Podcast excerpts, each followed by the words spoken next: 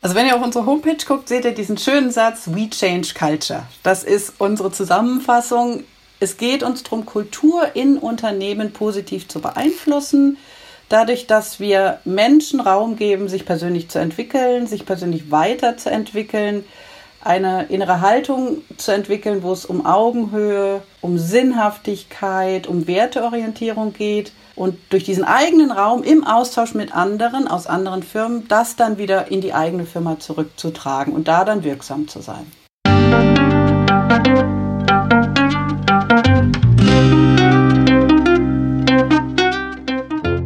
Schön, dass du wieder reinhörst.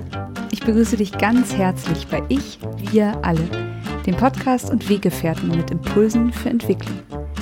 Wir bei Shortcuts laden interessante Personen ein, die uns zu den Themen Selbst, Team und Werteentwicklung inspirieren.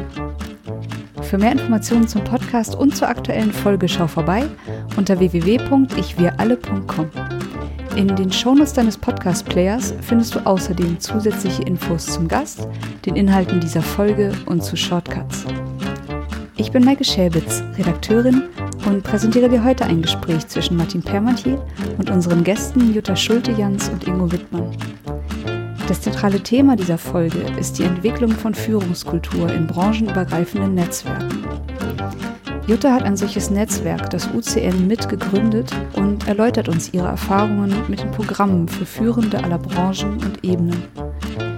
Ingo hat als Führungskraft bei SAP an einem der Programme teilgenommen und beschreibt, wie er den firmenübergreifenden Austausch mit Gleichgesinnten erlebt hat und was er bei ihm bewirkt hat.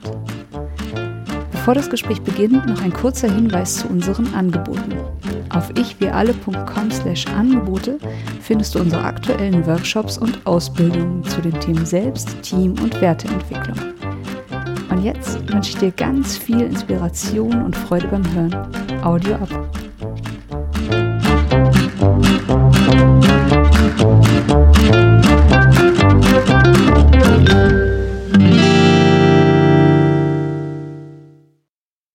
Hallo, hier bei Ich, wir alle. Ich freue mich heute, Jutta Schulte-Jans und Ingo Wittmann zu begrüßen. Hallo Jutta, hallo Ingo. Hallo Martin. Hallo Martin. Jutta, du bist Co-Gründerin vom UCN. UCN steht für Unternehmen, Coaching, Netzwerk und ihr macht organisationsübergreifende Entwicklungsprogramme für Führende. Und Ingo ist einer deiner glücklichen Teilnehmer in deinem Netzwerk. Du hast das ja auch mitgegründet, Jutta. Wie seid ihr auf diese Idee gekommen? Wann ist das passiert? Ja, das Ganze fing etwa vor zehn Jahren an. Da gab es einen Coaching Award, Ausschreibung für einen Coaching Award. Und zwei Firmen, also viele Firmen haben sich beworben und zwei Firmen machten Platz eins und zwei. Und diese beiden Firmen waren die Uniklinik Frankfurt und SAP. Das Besondere damals war der Aufbau eines internen Coaching-Programms. Mitarbeiter bekommen eine Coaching-Ausbildung, also sind professionelle Coaches und können Mitarbeiter coachen. Das heißt, in der Arbeitszeit, ohne Hürden, ohne Geld. Also wirklich ein ganz innovatives Programm zu dem Zeitpunkt. Die beiden haben sich gut verstanden. Die haben sich ihre Programme gegenseitig gezeigt, vorgestellt und gesagt, da sollten wir uns austauschen, gerade weil es das so noch nicht gab.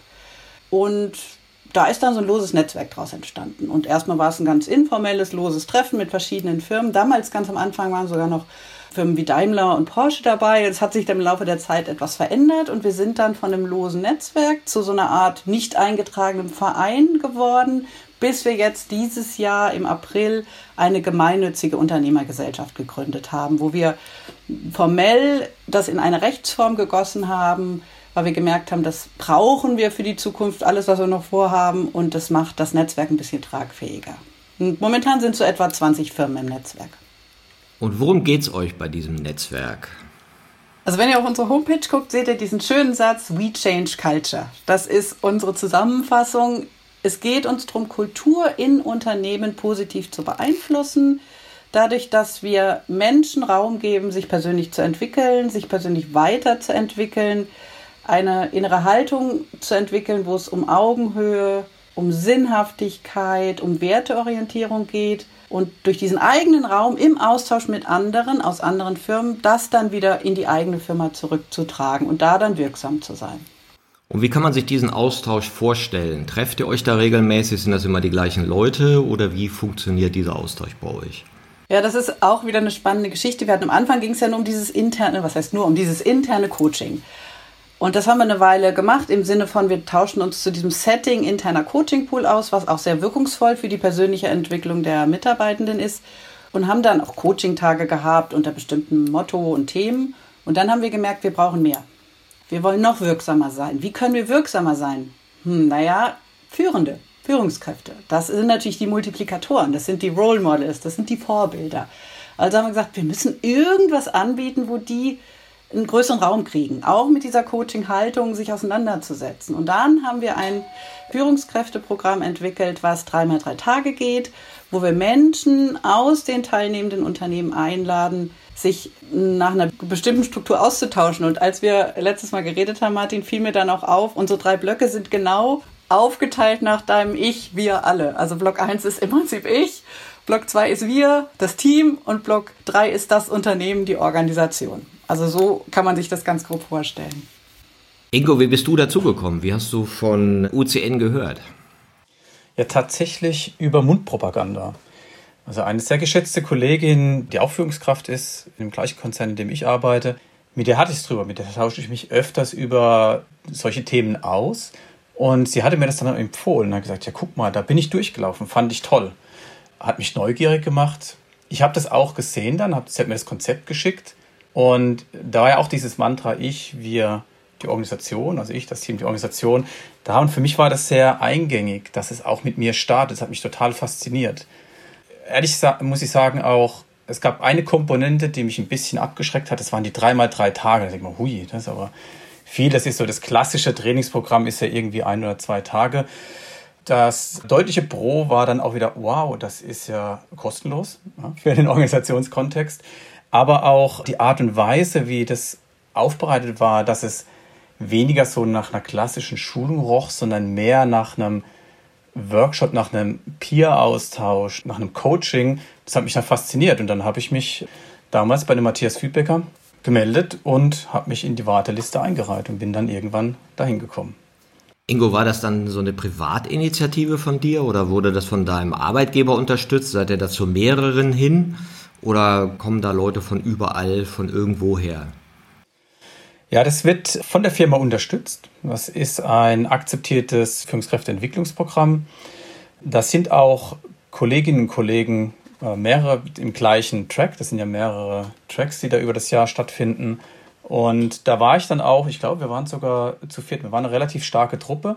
Wobei ich sagen muss, und das finde ich toll beim UCN, es wird auch darauf geguckt, dass man nicht zu dominant aus einem Unternehmen ist, damit dieser Austausch über die Unternehmensgrenzen hinweg auch stattfinden kann. Und das ist, glaube ich, auch einer der Kernmehrwerte. Also wir haben tatsächlich maximal drei pro Unternehmen pro Track. Also das ist wirklich maximal. Ideal äh, zwei, dann ist noch eine größere Vielfalt, aber manchmal auch drei. SAP ist zum Beispiel eine Firma im Netzwerk, die sehr stark vertreten ist und die immer gern viele Teilnehmer schickt, einfach weil sie viele Menschen in Führungspositionen hat von der Zahl. Ein kleineres Unternehmen hat natürlich da eventuell weniger Bedarf. Und das, dadurch versuchen wir das auch so zu regulieren, dass wir sagen, es macht nicht Sinn, wenn da zehn Leute aus einer Firma sind, dann haben wir den Austausch, haben wir dann so nicht mehr. Und ganz kurz nochmal zu den 3x3. Da kommt immer wieder die Frage, wow, so lang, wie du das eben gesagt hast, das äh, können wir uns gar nicht leisten und das ist doch viel zu lang. Und sobald die 3x3 Tage vorbei sind, sagen sie, oh ja, können wir bitte noch Tag 10 und 11 und können wir noch mehr machen und können wir bitte zusammenbleiben und wir wollen uns eigentlich nie wieder trennen. Also es ist ein ganz spannender Effekt, der da ist. Und wir hatten irgendwann mal gedacht, naja, so die Leaders, Leading Leaders, für die machen wir was Kürzeres und da hat ganz viel gefehlt. Und das hatten wir dann erst auf fünf Tage konzipiert, haben wir genau wieder auch auf drei mal drei gemacht. Also das ist äh, was, was wir auch immer wieder selber hinterfragen, weil wir ja immer wieder gucken wollen, sind wir da noch aktuell, macht es Sinn? Wir fragen auch bewusst die Teilnehmenden immer.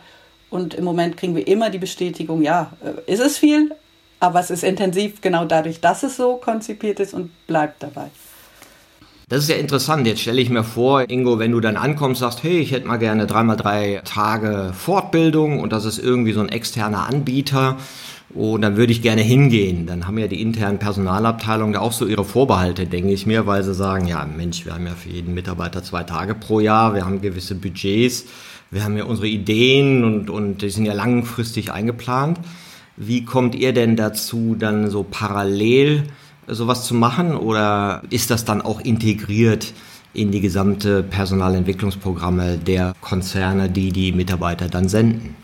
Also zum einen der Zeitanteil und die Kosten, ja, da gibt es Orientierungspunkte bei uns in der Firma. Wir haben das große Glück, wir sind sehr frei. Also es gibt eine sehr große Akzeptanz zur Weiterbildung, zu kontinuierlich. Liegt vielleicht auch in unserer Industrie. Die Informationstechnologie ist einfach eine dynamische Industrie, da hat es eine sehr hohe Akzeptanz, die permanente Weiterbildung und das Investment da rein.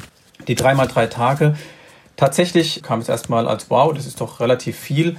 Auf der anderen Seite sind wir auch mehr ich sag mal, ergebnisgesteuert und weniger so zeitgesteuert. Das heißt, ich war auch bereit, dieses Zeitinvest zu tun, auch mit den Konsequenzen. Wenn man drei Tage am Stück weg ist, dann bleibt halt auch mal was liegen oder es ist auch mal für eine halbe Stunde unterbrochen, weil man dann doch mal in einem Meeting muss. Aber das ließ sich echt gut unterbringen. Zur Frage, wie integriert ist es? Es gibt natürlich bei so einem Konzern auch ganz klassische ich sag mal auch hierarchiebasierte Führungskräfteentwicklungsprogramme, die dann zugeschnitten sind auf das jeweilige Hierarchieebene und die Größe der Organisation, die man führt.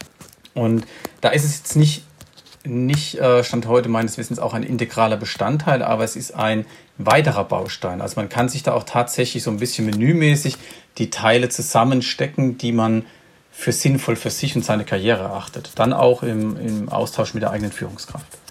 Und das funktioniert ganz gut. Lass mich noch was ergänzen, das passt gut. Wir haben tatsächlich von den Kooperationspartnern öfter die Rückmeldung, dass die Personalabteilung da so ein bisschen kritisch drauf gucken, zumindest zu Beginn. Das ist nicht so ganz greifbar, was das eigentlich ist, weil wir haben doch alle etablierte Führungskräfteprogramme. Wir kaufen doch was extern ein oder haben intern was kreiert.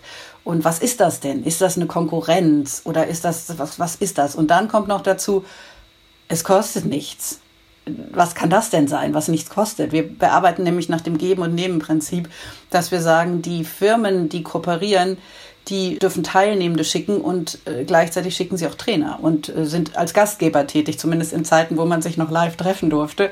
Wenn ich einen Dreierblock hoste und Gastgeber bin, dann kann ich dafür wieder Teilnehmer schicken. Also so eine ganz spannende Mischung und haben dadurch äh, jetzt die letzten Jahre einfach es erreicht, es kostet nichts. Und das in Kombination damit, dass wir ja schon etablierte Sachen haben, die dann auch wieder viel kosten, kriegt das UCN dann auch noch tolle Bewertungen. Die Teilnehmer schwärmen davon. Also es ist gar nicht so leicht greifbar zu machen, was es eigentlich ist. Und deswegen haben wir auch erst auf unserer Homepage jetzt versucht, einen, Film zu machen, der so den Spirit erfasst. Wir haben mittlerweile sogar einen Song gemacht. Also es ist, wenn man es mal erlebt hat, braucht man nichts mehr zu erklären wenn man es noch nicht erlebt hat, ist es gar nicht so leicht erklärbar, weil es eben mit Haltung, mit innerer Sinnhaftigkeit, mit inneren Werten zu tun hat. Das kann man nicht so gut kognitiv erklären und viel besser live spüren. Ja, da frage ich doch mal Ingo, der ja als Teilnehmer das ja vielleicht doch erklären kann. Wie war denn deine Begegnung mit dem UCN-Netzwerk? Was hast du gedacht, was dich da erwartet? Und was waren dann vielleicht auch die unerwarteten Dinge, die dir dort begegnet sind im Austausch mit anderen Führungskräften? Ja, das ist eine gute Frage. Was habe ich erwartet? Ähm, tatsächlich doch ein etwas klassischeres Training. Es gibt ja auch tatsächlich gute klassische Trainings, so wie ich es auch kenne. Bin ich auch einige durchlaufen. Doch auch ein hoher Frontal-Vermittlungsanteil, dann aber auch Interaktionen. Und so bin ich da rein, dachte, wow, über neun Tage könnte es aber doch relativ langwierig oder könnte sich langatmig anfühlen. Und dann dachte ich auch noch, das muss ich auch sagen, naja, wie passt denn das zusammen, wenn ich auf die Teilnehmerlisten gucke, Großunternehmen, Kleinunternehmen, deutsche, internationale, da ist man ja schon so ein bisschen vorbelastet, ne? da entdeckt man so die eigenen Schubladen bei sich, die da auf und zu gehen. Und das hat dann aber auch tatsächlich zu der Überraschung geführt, dass es vollkommen irrelevant war. Also im Gegenteil, es war sogar sehr bereichernd, diese Erkenntnis zu machen, wir reden über gleiche Themen. Also am Ende des Tages, ob man jetzt ein deutsches, eher lokal orientiertes Unternehmen ist oder ein international global ausgerichtetes, die Themen der, der Haltung, des wertschätzenden Führens sind am Ende des Tages die gleichen. Natürlich noch mal ein bisschen äh, mit Unterschieden in der Interkulturalität, sofern die vorkommt. Das war jetzt bei mir nicht so gegeben. Ich bin mit einem rein deutschen Team unterwegs. Aber das war dann toll zu sehen, dass das übergreifend über die Unternehmen trotzdem funktioniert. Auch man sich da wunderbar austauschen kann. auch da, das hat mit Tag 1 angefangen, da gab es keine PowerPoint. Das ist ja, ups, was ist denn da los? Ne? Das erwartet man ja fast. Und es war wahnsinnig erfrischend. Sehr viel Dialog, sehr viel Reflexion, gleich in den Austausch gehen mit Leuten, die man auch vorher noch nie gesehen hat. Man hängt sich ja auch an vielleicht die zwei, drei Kollegen, die man da mal schon von der SAP denkt man, uh, kennt man ja, das sind ja vom gleichen Verein, ne, da orientiert man sich dran. Und das muss ich sagen, das schafft das UCN schon in Tag 1 gleich auch in die Breite zu bringen und den gemeinsamen Austausch herzustellen. Ja, ich glaube auch, dass es äh, immer Teil der Magie, ich kenne das ja auch von Workshops und unseren Ausbildungen, wenn man Menschen in vertraulichen Dialog bringt, dann sagen die immer drei Sachen danach. Ne? Boah, ich hätte gar nicht gedacht, dass das Vertrauen so schnell entstehen kann. Und boah, ich hätte ja gar nicht gedacht, dass wir alle die gleichen Themen haben. Dass ich dachte immer nur, mir geht so. Und als drittes, boah, das ist aber jetzt eine ganz besondere Gruppe, die wir hier haben. Und ich kann mir nicht vorstellen, dass bei den anderen das genauso entstanden ist. Irgendwie ist hier die Magic zwischen uns vier, fünf Leuten entstanden. Das ist ja, ist ja der Knall im All. Ne? Und dann kommen wieder alle so zusammen zu, zurück und stellen fest, ach, bei dir auch so, bei dir auch so, bei dir auch so. ja, und deswegen glaube ich auch, dass da total die Magie drin ist, in diesen Peer Groups, in Safe Spaces, wenn du Mitarbeiter oder Führungskräfte oder wen auch immer in offenen Austausch bringst, dann merkt man, wie einfach das ist, Vertrauen herzustellen und wie uns es dann doch in Organisationen oft so schwer fällt. Mhm. Ja, das klingt, als hättest du Mäuschen gespielt. Das ist so ungefähr das Feedback, was wir von den Gruppen bekommen, tatsächlich fast wörtlich. Und das ist toll. Also die kommen ja an Tag 1 da rein und sind natürlich vorsichtig, wie Ingo das eben beschrieben hat. Ich weiß ja gar nicht, was mich erwartet. Irgendwie ist es anders, aber ich habe ja noch keine Ahnung, was es eigentlich ist und ob das überhaupt was für mich ist. Und hm, Sie, Sie merken sofort an Tag 1, es geht nicht um mein Haus, mein Auto, mein Garten, schneller, höher, weiter. Es geht um mich als Mensch. Und es ist eine ganz große Erleichterung spürbar. Ich darf Mensch sein. Ich darf mal endlich ich selber sein. Ich darf auch mal meine eigenen Themen hier ganz, ganz offen und, und verwundbar und verletzlich auf den Tisch bringen. Und da ist ein sicherer Raum für da, wie du das eben beschrieben hast. Ich glaube, das ist ganz, ganz wichtig. Und die Vielfalt der Firmen führt dazu, dass das zum einen zwar sehr spannend ist, was sind das für Firmen und wie sind die in ihren Kulturen unterwegs. Und am Ende merke ich selbst auch als Trainerin, manchmal vergesse ich, wer in welcher Firma ist. Also letztendlich sind es dann die Menschen, die dort sind mit ihren Menschenthemen. Mhm. Es ist ja so ein bisschen wie das ausgelagerte informelle Netzwerk. Ja? Oder die informalen Strukturen in so einer Organisation, wo ja dann auch unter Umständen die Kommunikation stattfindet, die sozusagen über die Hierarchieebene nicht stattfindet. Und das hast du dann in so einem Netzwerk halt externalisiert, ja, dass du da über Dinge reden kannst, wo du in der Organisation denkst, oh nee, das sage ich lieber nicht. Ne? Und wir hoffen natürlich auch, dass wir so ein bisschen in die Organisation zurückschwappt. Also wenn ich jetzt bei uns gucke, wir haben dann auch interne UCN-Alumni-Treffen, wo die sich nochmal vernetzt haben und getroffen haben und auch wieder genutzt haben, dass da Menschen mit einer ähnlichen Haltung unterwegs sind, die ich mal fragen kann, wo ich mal äh, Hilfe und Unterstützung mir suchen kann. Und vom UCN hatten wir, haben wir dann irgendwann angefangen, Alumni-Tage zu machen, wo wir die Gruppen alle zusammenbringen und im größeren Rahmen uns treffen. Und dann haben wir uns genau die Frage gestellt, Geht das denn auch über die einzelnen Gruppen hinaus, diese Magie, dieser Zusammenhalt, dieser Spirit? Und wir waren sehr erleichtert und sehr glücklich, dass wir nach unserem allerersten Alumni-Tag vor ein paar Jahren dann gespürt haben, wow, selbst wenn da 40 Leute oder 50 Leute in einem Raum sind, das geht. Das mhm. geht. Und das war toll zu spüren, dass es sozusagen auch überschwappt über diese kleine 3x3-Tage-Gruppe dann hinaus. Ja, ich glaube ja auch, dass wenn wir einander befähigen, das auch in unseren Organisationen zu tun, also solche Peer Groups aufbauen, Vertraulichkeiten aufbauen, dann kann sich das in einer Organisation multiplizieren. Und der interessante Gedanke ist ja, ihr sagt ja auch, we change culture.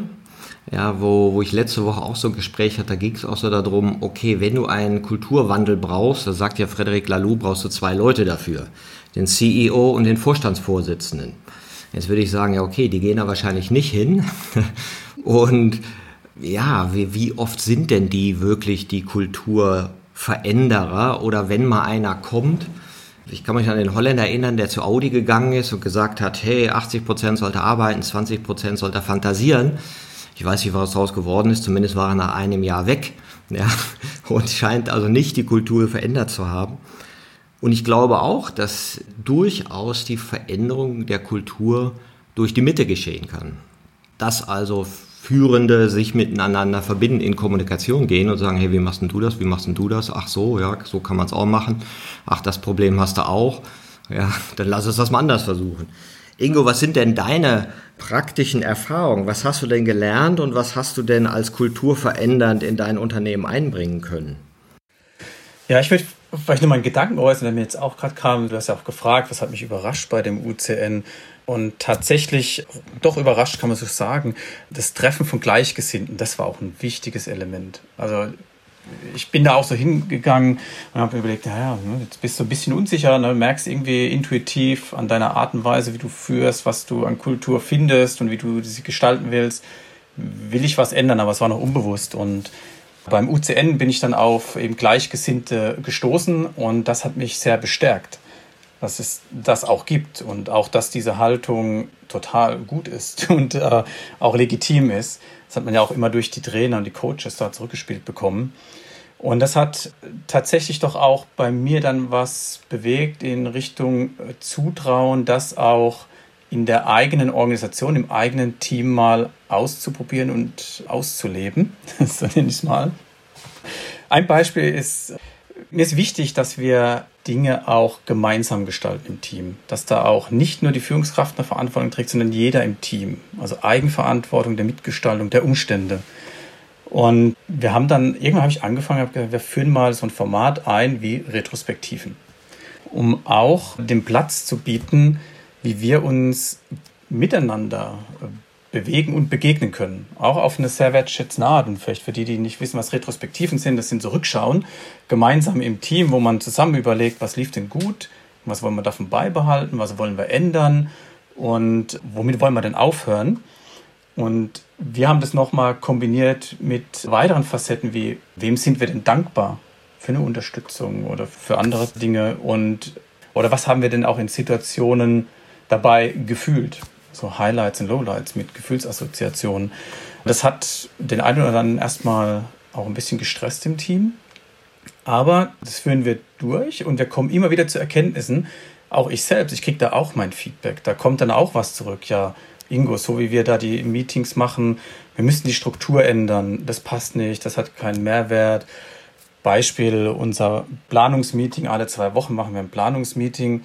Dann habe ich das mal zur Diskussion gestellt und da kam dann auch Wahnsinn, wie sich das dann füllt, ne? wie viele Rückmeldungen es gab, was gut dabei ist, was aber auch dringend verbessert werden müsste. Wo gesagt, einer hat gesagt, ich fühle mich ein bisschen wie in der Schule, wo es der Lehrer abfragt, was wir denn machen. Und man denkt so, wow, toll, dass man das Vertrauen hat, sowas äußern zu können, noch besser, dass wir es ändern können. Weil das ist, glaube ich, dann auch, worum es geht, dass man da Dinge einfach kontinuierlich nach vorne bewegt und das in einem Miteinander. Ja, das ist ein ganz spannender Punkt, den du da nennst. Ähm, also geht es um das Ändern von formalen Strukturen oder äh, geht es um die Änderung der Haltung oder des Mindset, wo ja manche sagen, Mensch, hier Arbeiter Mindset, das soll ich jetzt auch noch machen, ist ja eine Zumutung, so persönlich, wie ich da arbeiten will und so drüber nachdenke. Und ich will mich gar nicht öffnen und Feedback geben und jetzt hier wie in der Schule. Also das ist ja auch von demjenigen ein Spiegel seines Mindsets, wenn er sich wie in der Schule vorkommt, äh, wo ja manche sagen, oh nee, solche Psychospielchen lässt du mal am Arbeitsplatz. Ne? Das geht besser über formale Strukturen. Wie gehst du mit dem Spannungsfeld um? Oh, ich glaube, da, da hilft die Grundvoraussetzung dafür zu schaffen, dass es geäußert werden kann, sich jeder sicher fühlen, das ist Vertrauen im Team zu haben. Das ist auch was, glaube ich, an dem man immer arbeiten muss. Und das ist auch die Haltung, die ich immer reingebe. Ich habe immer einen Vertrauensvorschuss. So bin ich irgendwie gestrickt. Man kann Vertrauen verspielen, man muss aber meines Erachtens nach mit einem Vertrauen, mit einem Grundvertrauen in die anderen, in einen selbst, in so Situationen gehen und permanent daran arbeiten, dass das so bleibt, dass diese Offenheit bleibt, dass eben jeder auch fühlt, meine Meinung ist wichtig und wird geschätzt und ich kann das sagen. Und die Erfahrung habe ich, dass das passiert. Ich habe auch gelesen, ne, die Führungskraft muss da vorausgehen, um Vertrauen zu bilden. Ich glaube, das kann ich auch so unterstreichen, dass das so ist. Ich habe mich natürlich auch zuerst geöffnet. Mhm. Also viele scheuen sich auch davor, sich selbst sag ich mal, diesen Feedback auszusetzen, vielleicht vor der Angst davor, was zurückkommt. Kann ja auch Kritik sein. Das muss man auch erstmal mögen oder auch akzeptieren und vertragen können. Und ich finde das aber ein ganz elementares Wachstumsfeld, auch für mich selbst, für mich und für das Team, dass ich mich da dem Feedback aussetze. Das nehme ich auch nicht persönlich, sondern es ist einfach die Art und Weise, wie vielleicht ein Termin aufgesetzt oder strukturiert ist, ist nicht optimal. Und darüber sollte man sprechen können und sollte man auch sagen können, wie man sich dabei fühlt. Und also ja, ich denke, Vertrauen ist da die Grundvoraussetzung, dass das passieren kann und die Akzeptanz, dass man auch da nicht alles immer richtig macht, aber gemeinsam besser machen kann. Das finde ich auch sehr schön beschrieben. Uns selber die Erlaubnis zu geben, das zu sagen, was in uns drin ist. Ne? Also für Besprechbarkeiten zu sorgen, wo man ja auch denkt, mein Gott, wie simpel ist denn das? Aber wie viel wird nicht gesagt und immer wieder gedacht, gedacht, gedacht und erst wenn es in Sprache kommt, kannst du damit umgehen, kannst du was draus machen. Und das hat der Ingo schön formuliert. Als wir neulich mal gesprochen haben, hast du so schön gesagt, das UCN hat mir eine Sprache gegeben. Das passt sehr gut. Es mhm. hat mir eine Sprache gegeben für Dinge, die so in mir drin waren, aber die ich gar nicht so äh, formulieren konnte, beziehungsweise auch gar nicht den Raum hatte, sie zu formulieren. Und wenn ich mir jetzt unser Programm angucke, ist das, glaube ich, ein wichtiger Grundfaktor ist wirklich diese psychologische Sicherheit, dieses Vertrauen, dieses Menschenbild, was wir auch alle in uns tragen, im Sinne von, ja, Vertrauensvorschuss, ein positives Menschenbild. Der Mensch hat alles in sich, es darf und muss und soll einfach raus, es soll geteilt werden und durch dieses Teilen und auch diese Verletzbarkeit, diese sich verletzlich machen, entsteht eben diese Nähe. Und das ist so erstaunlich, weil Menschen eigentlich denken, oft gerade im Business, nee, nee, nee, also ich mache mich mal besser nicht verletzbar. Äh, ich muss zeigen, wie toll ich bin und wie stark ich bin und ich gehe voran und ich kann alles. Und dann zu spüren, dass das aber nicht die Wirkung erzeugt, die es eigentlich haben könnte. Das ist viel weniger powerful, als zu sagen, ich verbinde mich dadurch, dass ich mich öffne. Da entsteht Verbindung zwischen Menschen.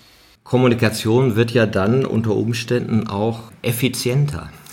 Weil das, was wir als effizient bezeichnen, also wo eben nicht über Sachen gesprochen wird, entpuppt sich dann auf lange Sicht ja oft als Scheineffizienz, weil man so sagt, auch oh, hättest du das mal vorher gesagt, dann hätten wir es anders gemacht. Und diese Weisheiten da mal zusammenzubringen, die in einem Team drin sind, das ist ja etwas, was für viele eine große Herausforderung ist. Ingo, du hast erzählt, du hast auch was gelernt, wie du jetzt mit Bewerbern umgehst. Oh ja, ähm, tatsächlich gehe ich auch anders an Bewerbungsgespräche ran. Mir ist es auch wichtig zu verstehen, wer der Mensch ist, der sich bewirbt. Am Ende des Tages komme ich nicht in die Firma am Morgen, wechsle meine Persönlichkeit und gehe jetzt arbeiten. Am Abend gehe ich wieder raus und hole es am Eingang wieder ab und bin wieder jemand anderes. Also man kommt zur Arbeit als die Person und mit der Persönlichkeit, die man hat. Und das rauszufinden, welche Persönlichkeit mir da auch gegenübersteckt und zu schauen, ob diese Person auch in das Teamgefüge passt und sich diese Erfüllung holen kann, die sie sich erhofft in dem Team und von dem Job und von der Rolle, die sie einnimmt. Das ist wichtig. Und ich habe zwei Fragen, die ich sehr gerne stelle. Ich stelle mittlerweile so gut wie keine fachlichen Fragen mehr. Da erklärt sich ja viel über den Lebenslauf. Und wir machen auch immer noch eine Teamrunde. Teile des Teams kommen auch in ein Gespräch. Und die fragen dann schon auch sehr gezielt mit ihrem Domänenwissen den Bewerber ab oder die Bewerberin. Ich frage immer auch so motivatorisch, was ist diese Art von Tätigkeit, die dich morgens aus dem Bett holt? Wofür stehst du morgens auf, trommelst auf die Brust und sagst, los geht's, ne? Mehr davon. Und da hatte ich auch einen Bewerber, es war wunderbar, der ist auch mittlerweile im Team, der hat gesagt, ich möchte Probleme lösen. Ich möchte Probleme mit Design lösen. Und das war so eine wunderbare Antwort, weil die auch gar nicht so limitiert auf die wirkliche Rolle war, sondern die war so weitschauend. Und das hat mir auch so viel gezeigt ne, über die Haltung. War ganz fantastisch. Eine andere Frage, die ich gerne stelle, und die habe ich auch mal irgendwo gelesen, von einem Unternehmensgründer, der fragt, und die frage ich auch am Ende immer, was hast du von deiner Mutter oder deinem Vater gelernt? Und irgendwie ist es auch ein bisschen eine heikle Frage, haben mir schon manche zurückgemeldet, also nicht die Bewerber, sondern andere Führungskräfte. Ich finde sie irgendwie ganz fantastisch, weil auch da schimmert der Mensch durch. Und da hatte ich eine wahnsinnig kreative Designerin, die aber auch gleichermaßen ultra strukturiert war.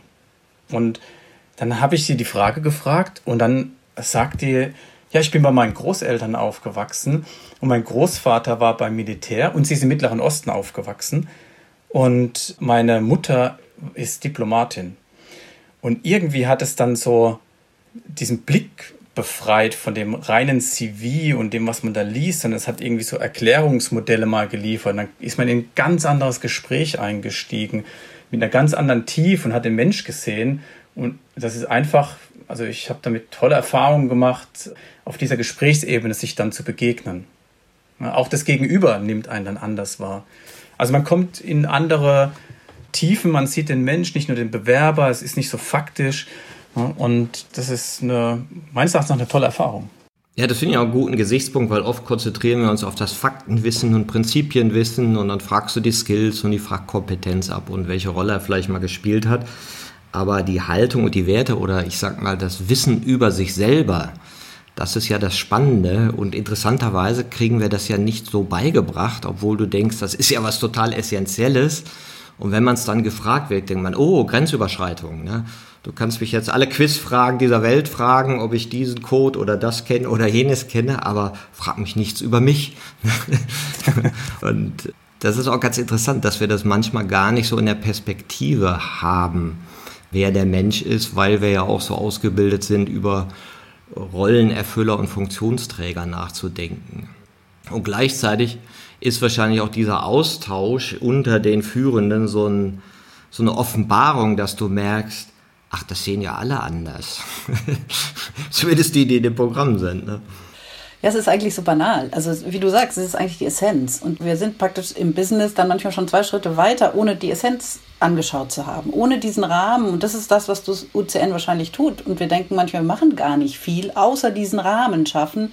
Aber ich glaube, dieser Rahmen ist in der heutigen Welt viel mehr wert, als wir jemals denken. Denn es ist der Rahmen, diesen Mut zu haben, da in die Tiefe zu schauen und diesen Mut zu haben, ich bin Mensch, ich, ich bin ich und ich möchte erstmal rausfinden, wie tick ich denn, was stresst mich, was fordert mich heraus und warum fordert es den anderen eigentlich gar nicht heraus? Ja, interessant. Also ganz spannend, so die eigene Persönlichkeit im Spiegel und auch im Feedback mit den anderen Persönlichkeiten und dafür diesen sicheren Raum für Austausch, auch für Mut zu bereiten. Ich glaube, das ist das, das ganz Spannende. Und dann kann man, wie man es an Ingos Beispiel sieht, ja dann auch wieder zurückgehen und Dinge auch mal mutig neu ausprobieren. Einfach mal anders machen. Einfach mal auch diese eine Sprache dafür haben, was ich dort entdeckt habe, hilft natürlich dann auch zu sagen, okay, dann probiere ich mal irgendwas anders und neu. Und wenn es klappt, ist super, wenn nicht, dann lerne ich daraus und dann probiere ich es noch wieder anders. Oder habe ja ein paar Leute, mit denen ich mich dann mal austauschen kann und sagen kann, hey, ich habe es probiert, aber irgendwie war es noch nicht. Was würdest denn du machen? Also das finde ich ganz, ganz wichtig. Man sagt ja auch, dass Intervision oder kollegiales Coaching mit der größte Entwicklungsturbo für einen selber ist.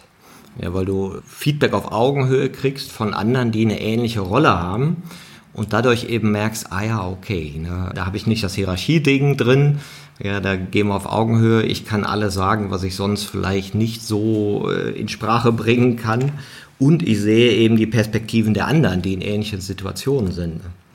Hat dazu geführt, dass ich in Workshops und Seminaren meist ein Feedback kriege, war super, nur die Breakouts waren zu kurz. und jetzt machen wir sie schon länger und die Gruppen kleiner, damit der Austausch stärker ist.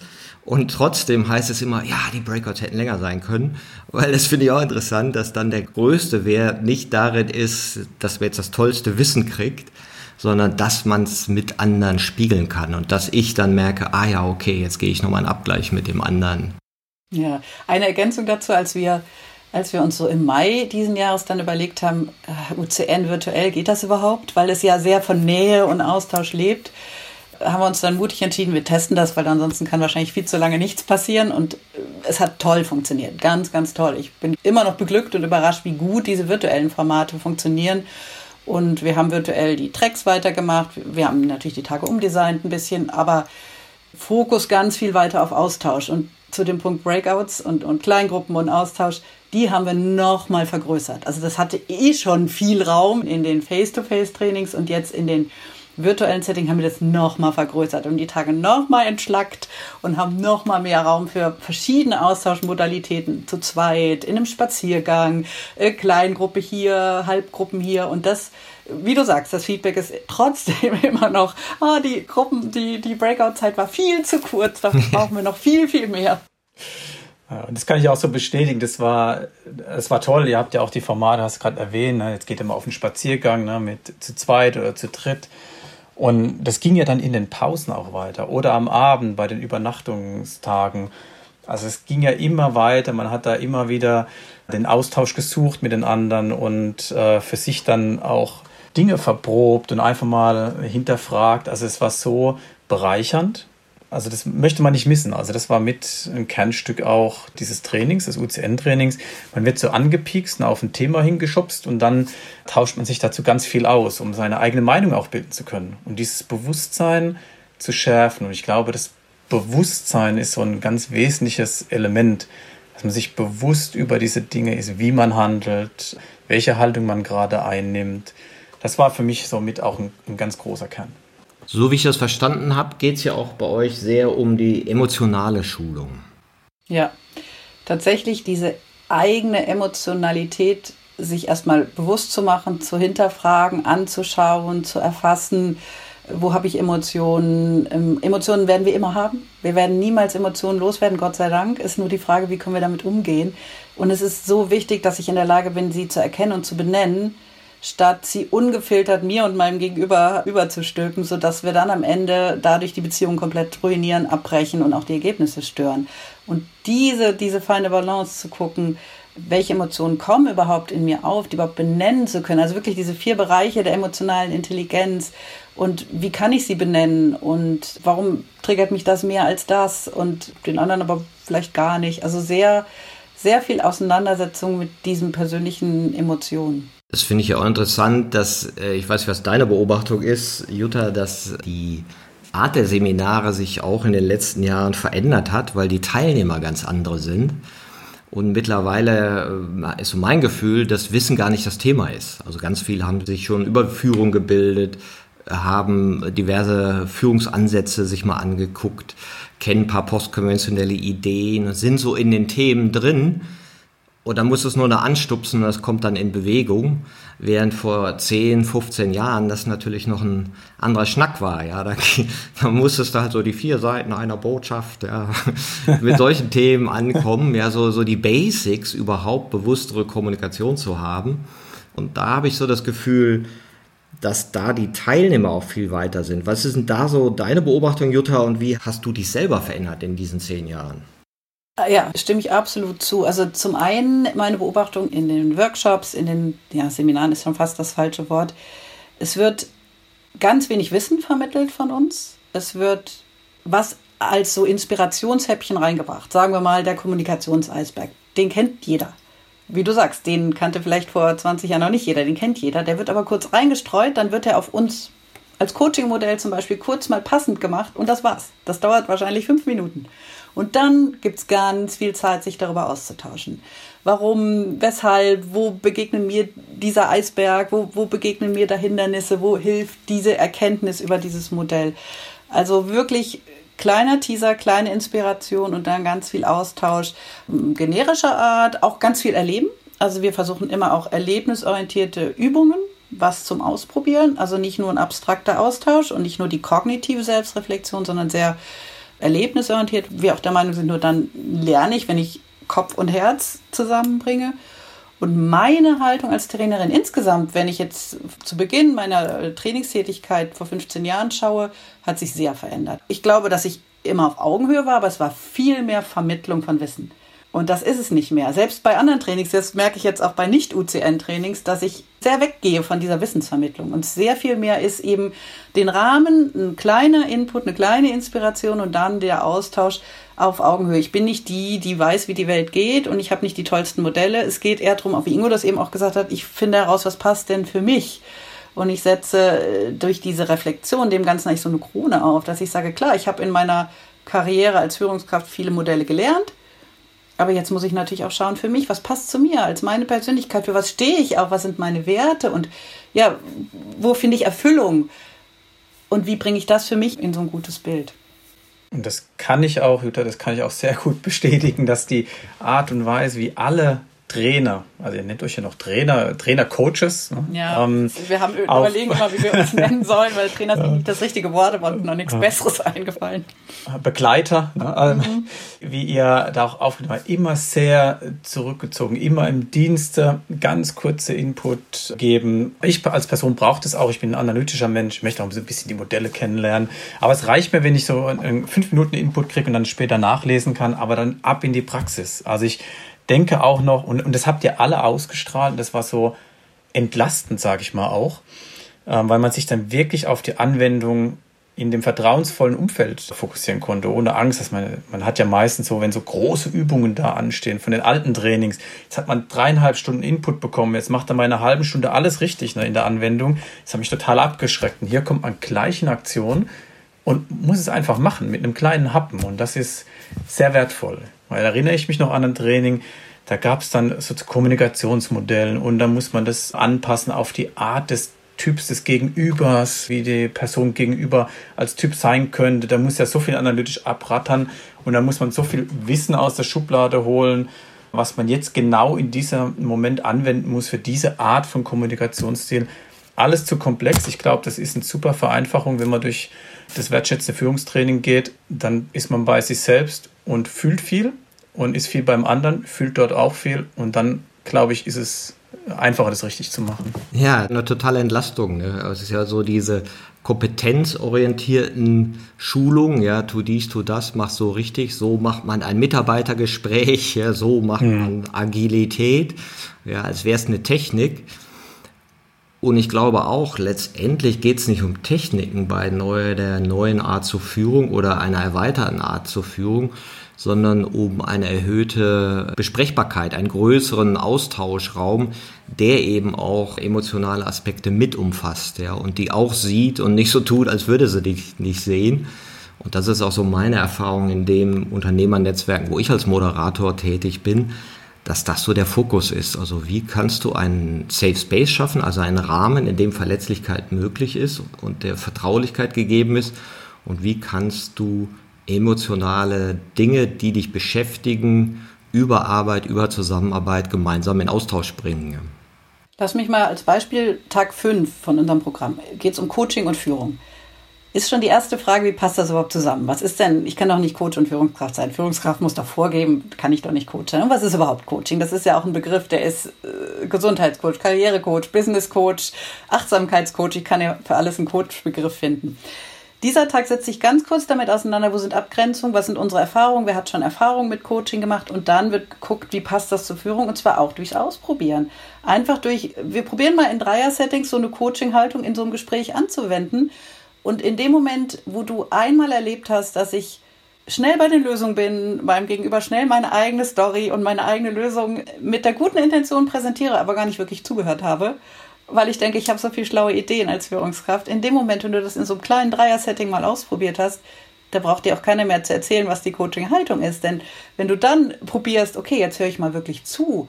Ah, ich parke meine Gedanken mal. Ich höre wirklich beim anderen zu. Ich frage auch nach. Wie viele Fragen habe ich denn in der ersten Runde überhaupt gestellt? Eigentlich habe ich gar keine einzige Frage gestellt, sondern habe nur gewartet, bis ich meine Lösung abfeuern kann. Diese Aha-Momente, ganz klein, ganz einfach, das sind die Momente, glaube ich, die man nicht mehr vergisst. Das ist wohl wahr. Die Führungskraft als Coach, ja, ist ja so ein modernes Bild, wie wir auch sein können. Jutta, was habt ihr denn noch vor mit eurem Netzwerk in der Zukunft? Ja, also wir haben tatsächlich ja diese Rechtsform gewählt, damit wir wachsen können. Und so hatten wir immer schon gesagt, wir wollen organisch wachsen. Wir brauchen jetzt nicht Akquise zu machen, wir brauchen auch keine Werbetrommel zu rühren. Gleichzeitig glauben wir an die Sinnhaftigkeit unseres Tun und freuen uns, wenn das organisch weiter wächst. Und was wir uns damit so vorgenommen haben, ist, dass es wirklich noch gesellschaftlich relevanter wird, dass wir die Vielfalt unserer Mitgliedsfirmen, unserer Kooperationspartner, Mitglied kann man nicht mehr sagen, eigentlich der Kooperationspartnerfirmen erweitern. Wenn ich jetzt gucke auf unsere Liste, da sind sehr viele große Konzerne noch drin, IBM, SAP, da ist Bosch drin, da ist Visag drin, da ist John Deere drin. Also da sind wirklich große Firmen drin, dann ist aber auch DM drin, dann ist auch die AOK drin und da geht es schon mehr in Richtung Vielfalt. Fachhochschule Frankfurt ist Kooperationspartner und das würden wir gerne noch erweitern, dass wir kleinere mittelständische Unternehmen mit aufnehmen, Bildungsinstitutionen, Also einfach das gesellschaftliche Spektrum der Institutionen erweitern und sozusagen die Vielfalt, die wir ja sowieso schon durch die Teilnehmer haben, nochmal in den Kooperationsfirmen besser widerspiegeln und dadurch einfach wirksamer werden, mehr wachsen, den Austausch vielleicht auch in die Schulen tragen. Also es geht ja sehr viel um diese Haltung und viele der Themen, die wir eben besprochen haben, müssten eigentlich in der Schule schon teilweise anfangen, ne? dass ich Raum für die persönliche Reflexion habe, für den Austausch und das Besprechen von Emotionen. Und das ist, äh, wenn du nach unserer großen Vision fragst, das ist so unsere große Vision und 2021 wollen wir einfach versuchen, das noch voranzutreiben, wirklich zu gucken, wo können wir die Vielfalt bewusst reinbringen wir haben jetzt auch ein Modell, was übers Geben und Nehmen hinausgeht. Wenn Firmen jetzt sagen, wir können am Geben und Nehmen Prinzip nicht teilnehmen, dann dürfen auch Teilnehmerplätze verkauft werden, sodass wir unsere Arbeit eventuell ein bisschen finanzieren können im Sinne von auch mal jemanden für die Administration, Koordination, Planung der Trainings einstellen und so weiter. Also da wollen wir noch uns professioneller aufstellen, was das Setting, die Rahmenbedingungen angeht. Ja, spannend auch, was du sagst, dass vieles von der Arbeit, die wir jetzt mit Erwachsenen machen, genauso gut mit Schülern passieren könnte. Ne? Ja. Sozusagen, wir arbeiten an den Verfehlungen des alten Bildungssystems, dass wir bestimmte Dinge nicht gelernt haben oder einfach auf externe Faktoren trainiert wurden.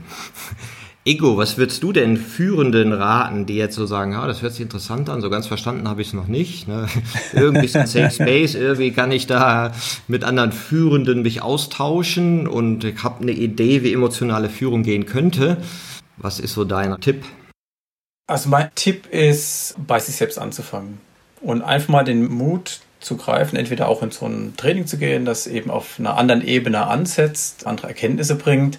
Aber ich bin davon überzeugt, wenn man sich selbst nicht gut genug kennt und vielleicht sich selbst auch nicht gut genug führen kann, dann ist es auch schwierig, andere zu führen. Und das wird man merken. Also mit sich selbst auseinandersetzen, eigene Werte kennenlernen, die eigene Haltung kennenlernen, das ist was, was einen enorm nach vorne bringt. Wenn man das dann schafft, das auch ins Team zu tragen, die Teamebene dann auch noch mitzunehmen, sagen, was sind denn eure Werte in einem sehr vertrauensvollen Umfeld?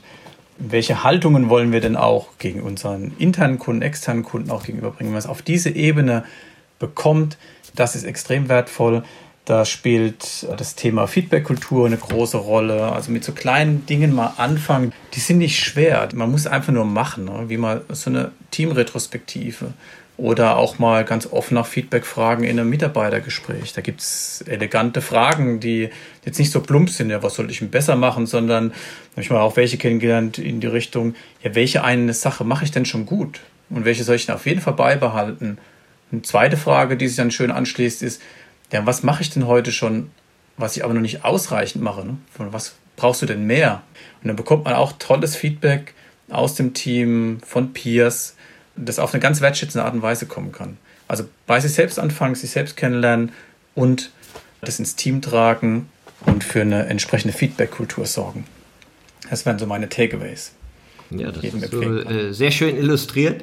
Also kann ich auch noch mal sagen, unser Motto ist ja ich wie alle, die Selbstentwicklung, Teamentwicklung und Kontextentwicklung. Und ich sehe es genauso wie du, weil es ja auch zeigt, wenn du das einmal für dich so erkannt hast, dieses Thema Selbstentwicklung, dass es da was zu holen gibt, ja, dann, und ich finde, das merkt man auch beim Mitarbeitenden, wenn die das einmal so merken, wenn du merkst, ah ja, okay, jetzt lesen die andere Bücher, ah, jetzt machen sie dies, jetzt machen sie das, dann kommt da nochmal ein ganz anderer Speed rein und dann sind ganz andere Sachen möglich. Also sind eine andere Art von Gesprächen möglich, die eben, wenn man alles, sozusagen Hindernisse alle noch im Außen vermutet, schwieriger zu führen sind. Jutta, was ist dein finaler Ratschlag für unsere Hörer oder die finale emotionale Wegbegleitung? Ja, also zwei, drei Gedanken. Der eine ist, versucht nicht immer alles selber zu machen. Ihr habt ganz viele Menschen um euch herum, die ihr fragen könnt, die ihr um Rat fragen könnt. Öffnet euch und seid euch nie zu schade, auch mal zu sagen, ich weiß hier einfach nicht weiter.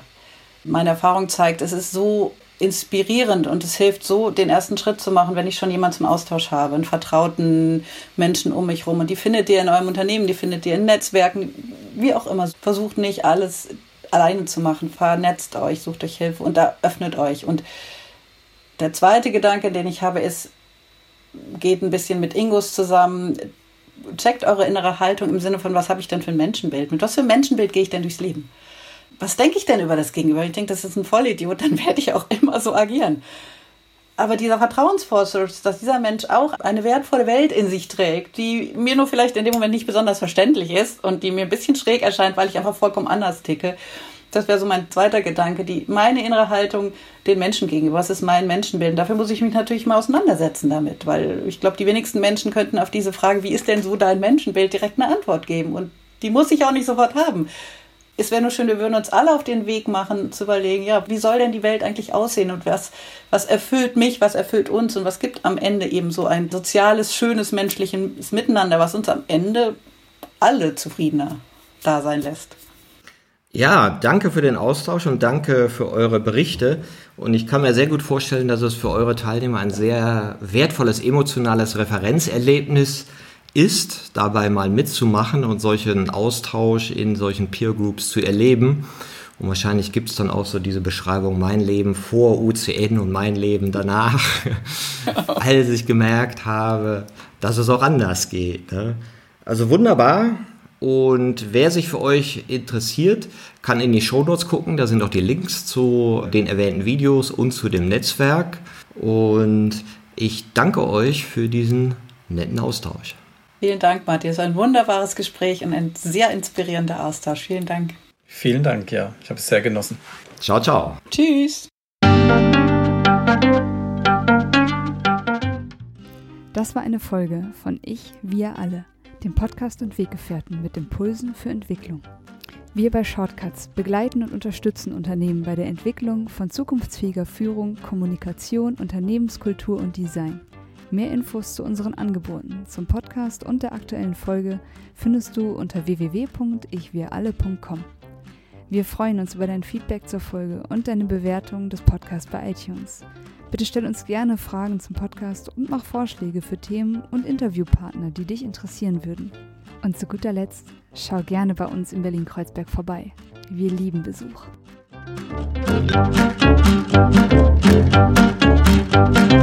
Musik Thank you.